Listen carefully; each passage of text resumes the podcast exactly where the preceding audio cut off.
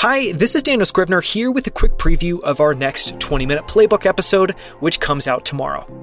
In it, I sit down with Eric Markowitz, who's the head of research at the incredible hedge fund Worm Capital, to understand Worm's two step research process, which includes two phases they call Jane Goodall and Elon Musk the engineer. We also talk about the behavioral advantages in investing and Eric's journey from journalist to head of research. Trust me, you don't want to miss this episode. Here's one of my favorite clips. Tune in tomorrow for more.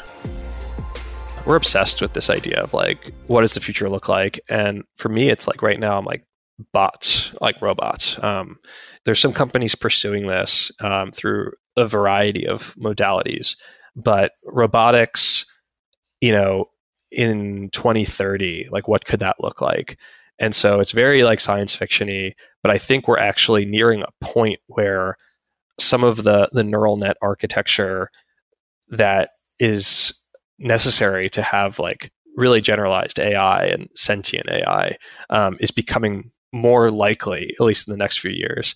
So I'm I'm very nerdily geeking out on on the potential for that, and then also who which company is is is best poised to succeed because what's the overall market for what's the TAM of the labor market? it's pretty big, you know, like so uh, you know, just like questions around that is kind of a current fascination.